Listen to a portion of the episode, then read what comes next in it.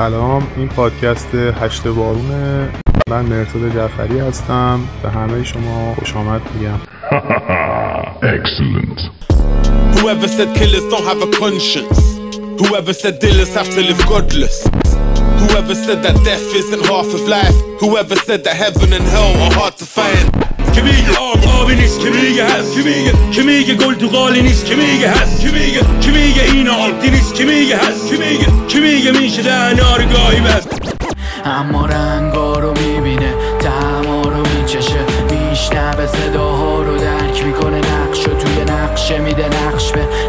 نقاشی و حال می‌کنه دراره. تا وقتی خرج میشه دخل که می‌خواد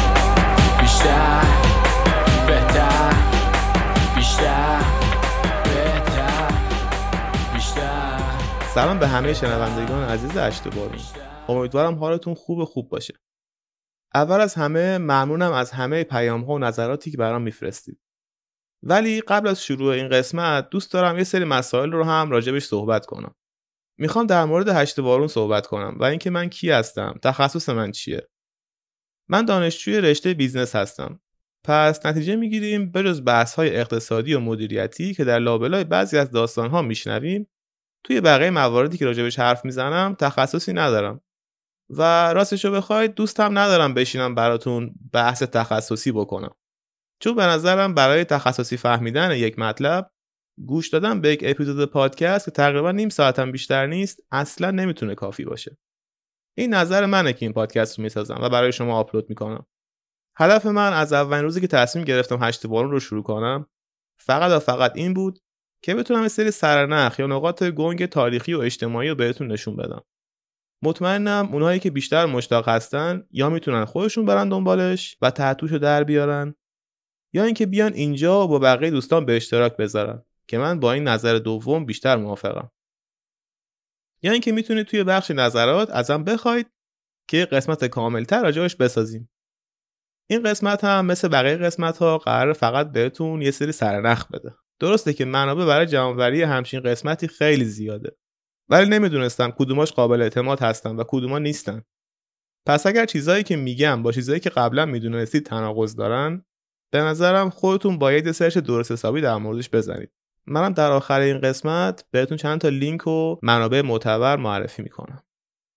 خب بریم سراغ قسمت 16 هم عملیات گیره کاغذ. اول از همه در مورد تئوری توطئه صحبت کنیم. وقتی تئوری توطئه به گوشمون می‌خوره یا همون کانسپیرسی تئوری هر کدوم از ما یه چیزهایی توی ذهنمون میاد. مثلا برای من فیلمی که از سفر اولین انسان به ماه در سال 1969 میلادی پخش شد توی ذهنم میاد یا سرنگونی دولت مصدق با کودتای 28 مرداد ممکنه برای شما چیزای دیگه ای باشه این قسمت چندین بخش مختلف داره تو قسمت اول می‌خوام یه نظریه پرداز بهتون معرفی کنم که بخش بزرگی از زندگی و کارش رو روی این مسئله گذاشته. عکسش رو اون بالا می‌بینید. از بالا سمت راست. آقای جسی واکر. ایشون در دانشگاه میشیگان تحصیل کردن. editor مجله Reason هستن و علاوه بر اون دو کتاب هم نوشتن که ما می‌خوام یکی از اون کتابا رو امروز بخونیم. کتاباش هستن ایالات متحده پارانویا و شورشیان روی air. مقالات خیلی زیادی هم برای روزنامه ها و مجلات مختلف مثل نیویورک تایمز، واشنگتن پست، وال استریت جورنال و غیره نوشتن و در حال حاضر با همسر و دو فرزندش در بالتیمور زندگی می‌کنه.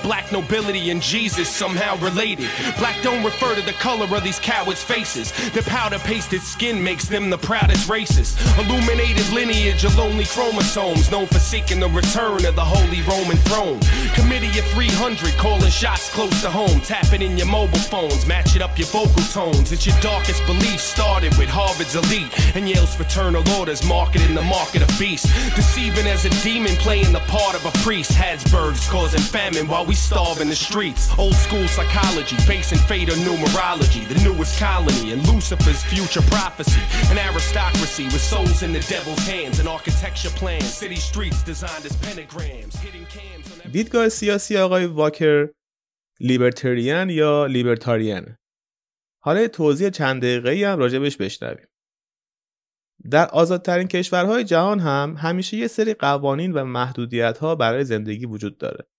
منظورم از قوانین و محدودیت ها چیزایی مثل دزدی و قتل و اینجور چیزا نیست. مثلا شما نمی‌تونی مواد مخدر بفروشی. یا مثلا نمی‌تونی بگی من مالیاتم رو پرداخت نمی‌کنم. یا در خیلی از این کشورها نوشتن، ساختن یا پخش کردن یه سری از موضوعات خاص ممنوعه و پیگرد قانونی داره. ایدئولوژی لیبرتریان یا لیبرتریانیزم که از ریشه لیبرتی به معنی آزادی اختیاره به این قسمت ها کار داره. به نظر لیبرتریان ها هر چیزی که آزادی یا حقوق طبیعی انسان دیگه ای رو به خطر نندازه باید آزاد باشه. به طور مثال اگه بخوام نهایت این ایدئولوژی رو بررسی کنیم مثلا اگه کسی تصمیم گرفت کوکائین بفروشه باید بتونه آزادانه این کار رو بکنه چون اون شخصی که از شما می‌خره هم از روی آزادی و اختیار خودش میاد از شما می‌خره و حق انسان دیگه این وسط پایمال نمیشه. ولی خب لیبرتریانی که امروز در جهان به خصوص در ایالات متحده آمریکا هست بیشتر روی مسائل اقتصادی و بازار تمرکز می‌کنه. مسائلی مثل پرداخت مالیات که راجبش صحبت کردم یا محدودیت هایی که دولت روی شرکت ها و سازمان های مالی اعمال می‌کنه که بتونه یه جورایی بازار رو کنترل کنه. از نظر لیبرتریان ها همه این محدودیت ها باید اختیاری باشن. نباید دولت یا ارگان خاصی آزادی های شخصی انسان دیگه رو تحت کنترل خودش بگیره. ولی خب این دیدگاه منتقدین خیلی زیادی هم داره. مثلا اینکه اگر ما مالیات پرداخت نکنیم پس بیمارستان های دولتی و اداره پلیس و آتش نشانی و بقیه شرکت عمومی چجوری کار کنن؟ چون حقوق و بودجه این شرکت ها از همین پول مالیات تامین میشه. به علاوه حقوق های بازنشستگی و چیزهای دیگه همگی از بین میرن و حتی اگر دولت هم در بخشهایی روی شرکت ها و سازمان های مالی اعمال نفوذ نکنه ممکنه باعث شکلگیری مافیا بشه به طور مثال الان در آمریکا ادغام شرکت های مختلف تحت قوانین خیلی سیف و سختی انجام میشه. اینجوری فکر کنید که اگر شرکت اپل و مایکروسافت و گوگل با هم ادغام بشن و در واقع منافعشون مشترک بشه آیا واقعا جایی واسه ورود شرکت دیگه ای با ایده های جدید باقی میمونه؟ ولی خب طرفدارای libertarian میگن این سیستم باید امتحان بشه. بعد میشه در موردش نظر داد. ولی خب به نظرتون امتحان کردن یه همچین چیزی به چه قیمتی می‌تونه تموم بشه؟ خب بگذریم. این توضیحات رو دادم که با پس زمینه فکری آقای جسی واکر بیشتر آشنا بشید. آقای واکر در کتاب ایالات متحده پارانویا یا United States of Paranoia توضیحات جالبی در مورد توره توطئه داده که بخش اول این کتاب رو براتون می‌خونم یعنی ترجمه می‌کنم و یه سری مطالب هم بهش اضافه می‌کنم که بهتر متوجه بشیم. در سیوم ژانویه سال 1835 زمانی که آقای اندرو جکسون رئیس جمهور آمریکا از مراسم خاکسپاری یکی از اعضای کنگره برمیگشت ناگهان شخصی تفنگش رو به سمت آقای جکسون نشونه می‌گیره. ولی اسلحه کار نمی‌کنه. تفنگ دوم رو از زیر لباسش در میاره و با اینکه پرش کرده بود تفنگ دومی هم کار نکرد. بادیگارد های آقای جکسون اون شخص رو می‌گیرن. یک نقاش ساختمانی بیکار به اسم ریچارد لارنس. آقای ریچارد لارنس بعدش به بازجوهاش گفته بود که من پادشاه ریچارد سوم هستم و جکسون پدر من رو کشته و با مرگ اندرو جکسون پول زیادی به دست میارم یه پرانتز اینجا باز کنم که پادشاه ریچارد سوم انگلستان 350 سال قبل از این واقعه در سال 1485 کشته شده بود آقای ریچارد لارنس بعد از محاکمه به عنوان بیمار روانی به یک آسایشگاه منتقل شد که سی سال بعدش هم از دنیا رفت. آقای لارنس تنها مهره این داستان بود یا حداقل منابع رسمی اینطوری راجبش نوشته بودن. ولی خیلی از این ماجرا نگذشته بود که دو نفر شهادت دادن که آقای لارنس رو مدت کوتاهی قبل از اون حادثه در منزل جورج پویندکستر دیدن آقای جورج پویندکستر سناتور ایالت میسیسیپی از مخالفای سرسخت ریاست جمهوری آقای جکسون بود. بعد از این شهادت ها روزنامه های طرفدار آقای اندرو جکسون در مقاله خودشون نوشتن که آقای پویندکستر نقشه قتل رئیس جمهور رو کشیده بوده و نمایندگان کنگره هم درخواست تحقیق و رسیدگی پرونده رو کردن. و حتی خود آقای اندرو جکسون هم به اطرافیانش گفته بود که این جورج پویندکستر حقه باز لعنتی یک نفر رو استخدام کرده بود که منو بکشه. از طرف دیگه اونهایی که مخالفش بودن گفتن که خود رئیس جمهور نقشه رو کشیده که بین مردم محبوب تر بشه و به خاطر همین هم هر دو تفنگ اون آقای لارنس کار نکرده. و طرفدار آقای جکسون هم انگشت اتهام رو به سمت جان کالهون گرفتن. سناتور کارولینای جنوبی و معاون سابق ریاست جمهوری ایالات متحده. که حتی اگر آقای کالهون هم در این نقشه نقش مستقیم نداشته حداقل با سخنرانیهاش علیه رئیس جمهور در مجلس سنا دیگران رو به این کار تحریک کرده.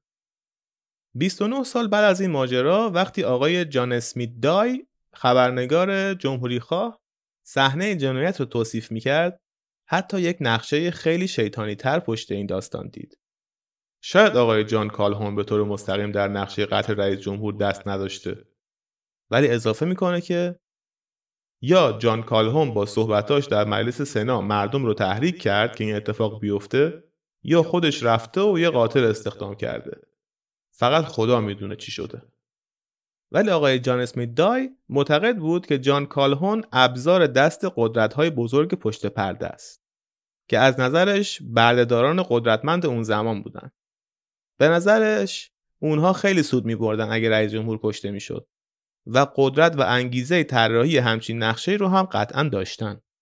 حتی در سال 1841 یعنی 6 سال بعد از اون ماجرا آقای ویلیام هنری هریسون رئیس جمهور وقت آمریکا به جان کالهون گفته بود که مطمئن نیستم که بخوام تگزاس رو به ایالات متحده اضافه کنم چون اونها می‌خوان به عنوان یک ایالت با برداری آزاد وارد اتحادیه ما بشن.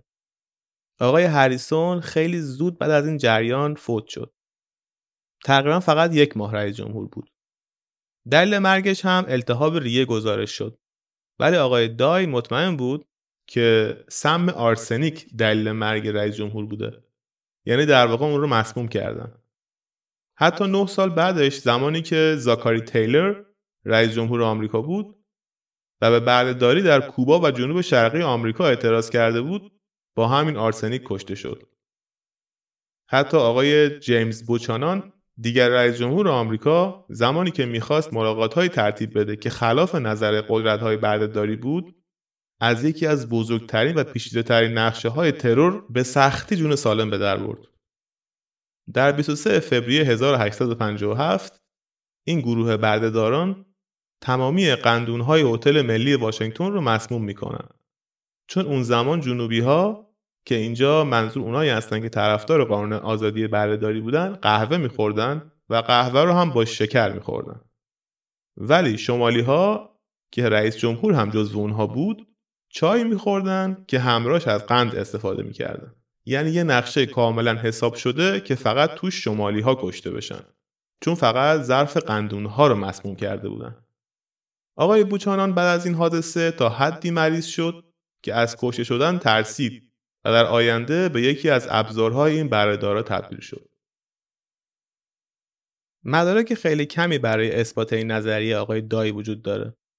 چون ما حتی می‌تونیم بگیم که دکتر آقای هریسون سعی کرد بیماری آقای هریسون رو وخیمتر کنه و حتی اگه آخرش هم کشته می‌شد مطمئنا دکترش گناهکار شناخته نمی‌شد ولی ما برای هیچ کدوم از این حرفها مدرکی نداریم زمانی که بدن آقای زاکاری تیلور در سال 1991 بررسی شد هیچ اثری از مسمومیت درش ندیدن.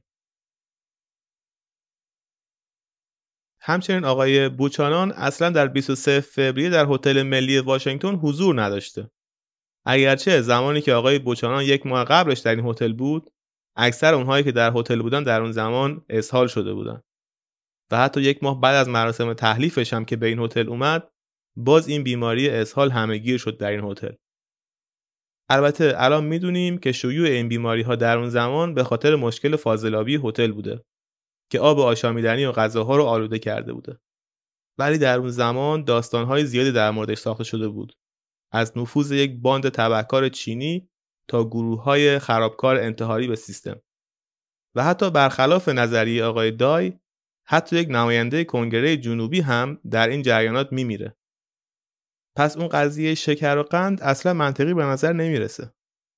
زمانی که کتاب آقای دای به اسم لانه افعی در سال 1864 منتشر شد جنگ داخلی آمریکا بین بخش شمالی و جنوبی شروع شده بود و زمانی که چاپ دومش دو سال بعد با عنوان تاریخچه نقشه ها و جنایات توطعه بزرگ برای سرنگونی آزادی در آمریکا منتشر شد همه مردم آمریکا در شوک ترور شدن آبراهام لینکلن بودند.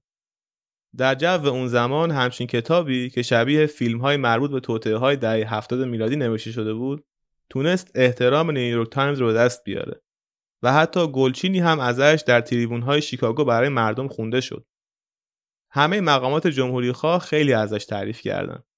و حتی ایستون اکسپرس دموکرات هم بهش عنوان قدرتمندترین کتاب قرن رو داد.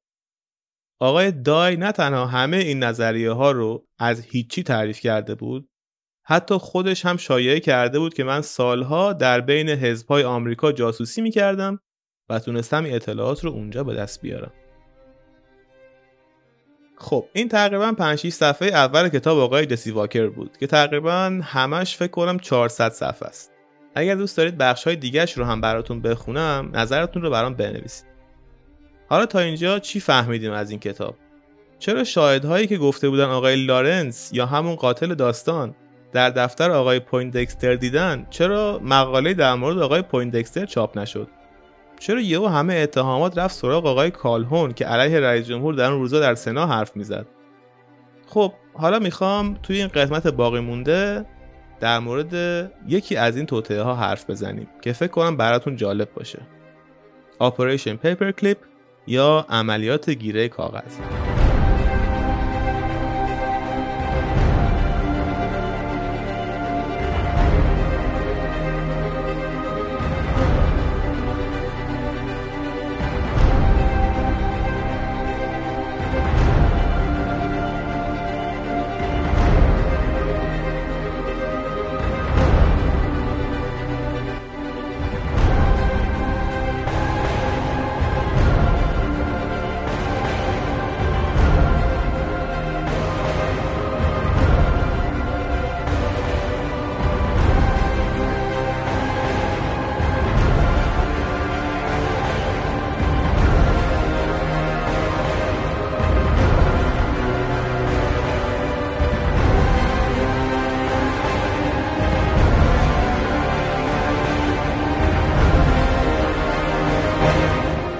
همه داستان از اونجای شروع شد که خانم ملیندا هس جعبه سیگار قدیمی پدرش رو در زیر زمین خونش پیدا می‌کنه.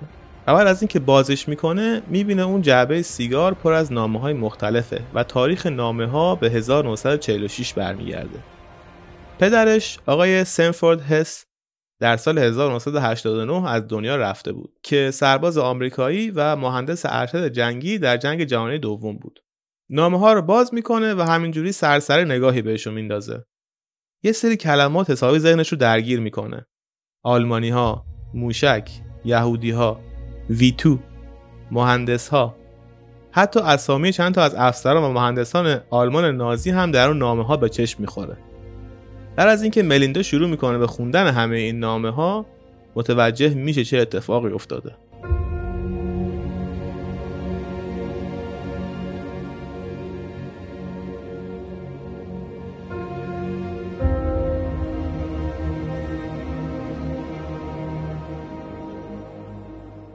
راستی در اون کلمات هم گفتم V2 V2 اولین موشک بالستیک دوربرد جهان بود که با سوخت مایع کار می‌کرد و می‌تونست از جو زمین خارج بشه و بقیه مسیرش رو بدون نیاز به سوخت بالاتر از جو زمین طی کنه. این موشک فوقالعاده در کمپ های کار اجباری نازی ها توسط اسیران یهودی که در جنگ گرفته شده بودند با کمک مهندس های نازی ساخته شده بود. و هزاران نفر در اون کمپ ها برای ساخت این تسلیحات جنگی یا دستاوردهای دیگه در زمینه های پزشکی و روانشناسی جون خودشون رو از دست داده بودن آلمانی ها این موشک های ویتو رو روی شهرهای مختلفی امتحان کرده بودند که مهمترین اونها لندن بود که تقریبا 1500 تا ویتو به انگلستان برخورد کرده بود و بیش از 7000 نفر کشته شده بودند. بعد از پایان جنگ جهانی دوم سقوط برلین و شکست نازی ها ایالات متحده آمریکا تحت یک عملیات فوق سری به نام Operation Paperclip یا عملیات گیره کاغذ 1600 مهندس و افسر جنگی آلمان نازی رو به آمریکا میاره تا همه این تجهیزات و تسلیحات رو برای ایالات متحده از اول بسازن. مدیریت اصلی این پروژه در آلمان زیر نظر آقای ورنر فون براون بوده. عکس وسط هم خود آقای فون براون هستن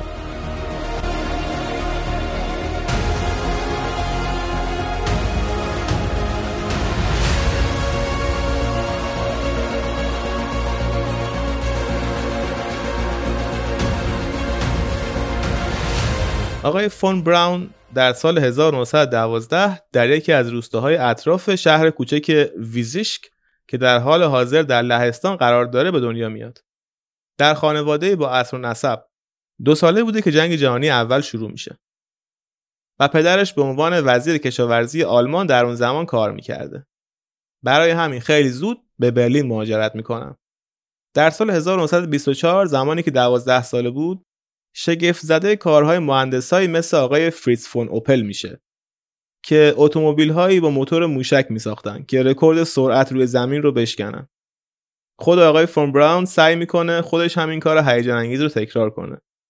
یک موشک کوچیک آتیش بازی رو به پشت ماشین اسباب بازی خودش وصل می‌کنه که اینقدر صدا و جرقه تولید می‌کنه که پلیس شهر برلین دستگیرش می‌کنه تا موقعی که باباش میاد و از بازداشت درش میاره. بعد از روی کار اومدن دولت نازی تصمیم می‌گیره عضو بشه و در تاریخ 12 نوامبر 1937 عضو حزب نازی میشه. ولی زمانی که داشت برای عضویت در هوافضای ایالات متحده فرپر می‌کرد گفت من در سال 1939 مجبور شدم به عضویت حزب نازی در بیام. من در اون زمان مدیریت فنی مرکز موشکی ارتش در پینمونده رو داشتم و در نزدیکی دریای بالتیک کارهایی انجام می‌دادیم که هر روز پر اهمیت تر می‌شد. برای همین می‌دونستم که اگر قبول نکنم که عضو حزب نازی بشم کاری که همه عمر براش زحمت کشیده بودم رو از دست میدم و فقط کار خودم رو می‌کردم. ولی خب حتی اگر همه حرفای آقای فون براون رو هم باور کنیم در مورد سال عضویتش تناقض وجود داره. چون مدارک میگن که در سال 1937 عضو شده. البته خودش هم در چند جا گفته بود که تحت تاثیر شعارهای ملی میهنی و تندروی نازی ها قرار گرفته بوده. و می‌خواسته وضعیت بد اقتصادی بعد از جنگ جهانی اول که در قسمت بلنگوی آلمانی بخشهایش رو براتون توضیح دادم از بین بره. ولی اسنادی که بعدها توسط خانم اینی جیکبسن منتشر شد که در عکس می‌بینید بالا سمت چپ هستن نشون می‌داد که آقای فون براون در واقع از دوستان نزدیک آدولف هیتلر بوده. تکنولوژی ساخت این موشک ها بعد از جنگ جهانی دوم به دست ایالات متحده آمریکا افتاد. ولی برای ادامه این پروژه به دانشمندان و مهندسان آلمانی که این کار رو شروع کرده بودن هم نیاز بود. و حتی بعد از جنگ اتحاد جماهیر شوروی هم تلاش می‌کرد که بتونه تمام این مهندسان و دانشمندان آلمانی رو جذب خودش بکنه. و ایالات متحده در واقع چاره نداشت جز اینکه اونها رو به خدمت بگیره. چون اگر همه اونها به اتحاد جماهیر شوروی می‌رفتن شوروی از نظر علمی می‌تونست خیلی قوی تر از اون زمان باشه.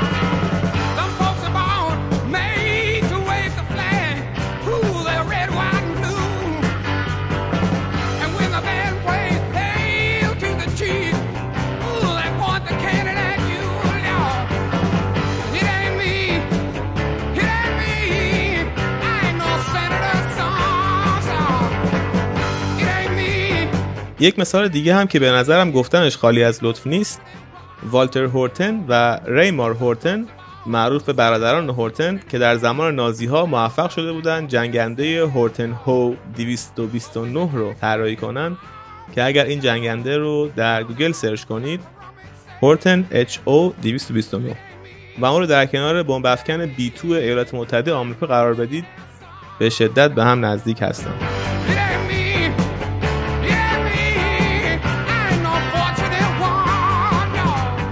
خب برگردیم به داستان ملیندا هس و نامه های پدرش. راستی موضوع جالب دیگه هم باید بگم. پدر ملیندا یهودی بود و حالا بعد از جنگ با نازی های کار می‌کرد که چند ماه قبلش داشتن یهودی ها رو به شدیدترین شکل ممکن شکنجه می‌کردن و میکشتن. بخش هایی از این نامه رو براتون می‌خونم. من تنها مهندس آمریکایی این پروژه هستم. من با آلمانیا کار می‌کنم و فقط گزارش کار می‌نویسم. اونها به خودشون زندانیان صلح میگن. و رفتار خیلی خوبی هم باشون میشه. من زیر نظر دکتر شلینگ و 15 نفر دیگه کار می‌کنم. چه وضعیت عجیبی. فرمانده ازم پرسید آیا حس دشمنی یا کینه ای از این آلمانی ها داری؟ منم خیلی صادقانه گفتم بله دارم. فرمانده برام توضیح داد که اون هم همچین حسی داره. ولی باید این رو درک کنم که الان اونها برای دولت ایالات متحده کار می‌کنن. پس باید باهاشون مثل همکار برخورد کنم. آلمانی ها واقعا با من برخورد خیلی خوبی داشتن و بیشترین احترام رو به من میذاشتن. نمی‌دونم اگر می‌دونستن من یهودی هستم بازم اینطور با هم برخورد می‌کردن. شایدم می‌دونن من یهودیم. بگذریم. اونها واقعا خیلی خبره هستن و من واقعا از کار کردن در کنار اونها لذت می‌برم. در نهایت پروژه V2 تحت نظر ایالات متحده آمریکا رشد بیشتری کرد و این تکنولوژی موشک های سوخت مایع رسید به تولید اولین موتورهای ساترن که یکی از همین موتورها روی فضاپیمای آپولو نصب شده بود که ایالات متحده تونست باهاش به کره ماه سفر کنه. و آقای فون براون در اون زمان مسئولیت این پروژه رو در ناسا به عهده داشته. علاوه بر اون نازی هایی که برای هوافضای آمریکا یا همون ناسا کار می‌کردن در زمینه های دیگه هم مثال های مختلف وجود داره. به طور مثال دکتر والتر شرایبر مسئول تولید واکسن ها در رایش سوم و با تمام جنایت هایی که علیه بشریت انجام داده بود تونست یه کار خیلی خوب برای خودش در آمریکا جور کنه. چون در اون زمان جز بزرگترین متخصصینی بود که در این زمینه فعالیت می‌کرد. شاید یکی از دلایلش هم این بود که نمونه های آزمایشگاهیش انسان بودن نامه های پدر خانم ملیندا هس در حال حاضر در موزه ملی آمریکا نگهداری میشن نامه هایی که یکی از سری ترین عملیات های جنگی دهه چهل و پنجاه میلادی ایالات متحده آمریکا رو برملا کرده بودند. در ضمن اگر دوست دارید بیشتر در مورد عملیات پیپر کلیپ بدونید خانم انی جیکبسن کتابی در این مورد نوشتن و می‌تونید اون رو تهیه کنید و بخونید لینک کتاب ایشون و ویدیویی که در دانشگاه در مورد این عملیات صحبت می‌کنن و همچنین ویدیویی که در پادکست آقای جوروگن در مورد این موضوع صحبت می‌کنن رو براتون می‌ذارم One of the things that people often ask me is why would I write about such a subject? Um, Operation Paperclip was a classified military program. It had a public face. So the idea was that you couldn't very well have 1,600 Germans running around the United States in various military facilities. خب حالا دوست دارم نظرتون در مورد این قسمت رو بدونم. این قسمت تقریبا یکی از متفاوت ترین قسمت هایی بود که من کار کرده بودم. به نظرتون کاری که ایالات متحده کرد درست بود؟ یا باید اون نازی ها رو به خاطر جنایت های جنگی محکوم می‌کردن؟ به نظرتون عملیات گیره کاغذ چقدر تونست باعث بشه که ایالات متحده آمریکا الان به این قدرت بزرگ نظامی و تکنولوژی جهان تبدیل بشه؟ در ضمن در مورد کتاب آقای جسی واکر و ایالات متحده پارانویا هم اگر نظری دارید حتما برام بنویسید. اگر هم دوست داشتید می‌تونیم ادامه این کتاب رو هم در قسمت های بعدی با هم بخونیم. اگر تو الان از شنیدن قسمت های هشت بارون لذت بردید اون رو دوستانتون هم معرفی کنید. من مرزاد جعفری هستم و فراموش نکنید که دنیا مال ماست.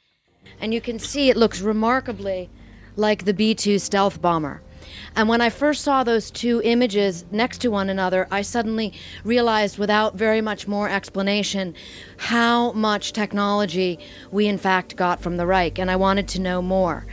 What I learned was that the, while the Horton brothers were overlooked for paperclip, their boss was not. This is their boss. This is Colonel Siegfried Kneemeyer. He was one of the Reich's top 10 pilots and he flew on spy missions. This photograph here is Kneemeyer about to fly over Norway to choose bombing targets. And Kneemeyer, you see that's his paperclip photo there. And when I learned Kneemeyer came to the United States, I wondered how you could go from having Hermann Goring as your boss, as he was. Now, keep in mind, Goring was in charge of the German Air Force, the Luftwaffe. Kneyemeyer was so important to Goring that in documents he refers to him as my boy. So the question for me in my mind was how do you have this as your boss and then suddenly have the Pentagon as your boss? I learned that when Kneyemeyer retired from the U.S. Air Force in the mid 70s, he was given the Department of Defense Distinguished Civilian Service Award. And that is the highest award that a scientist can get from the Defense Department. And I wanted to know how this could be. I tracked down one of Kneyemeyer's grandchildren who courageously agreed to share the story of his grandfather with me, including a box of papers that he had in the attic. And one of the most interesting things that Dirk Kneyemeyer said to me and made me know that I wanted to write this story to research and report it was he said, Annie, many of my family members say, do not speak about Siegfried's past.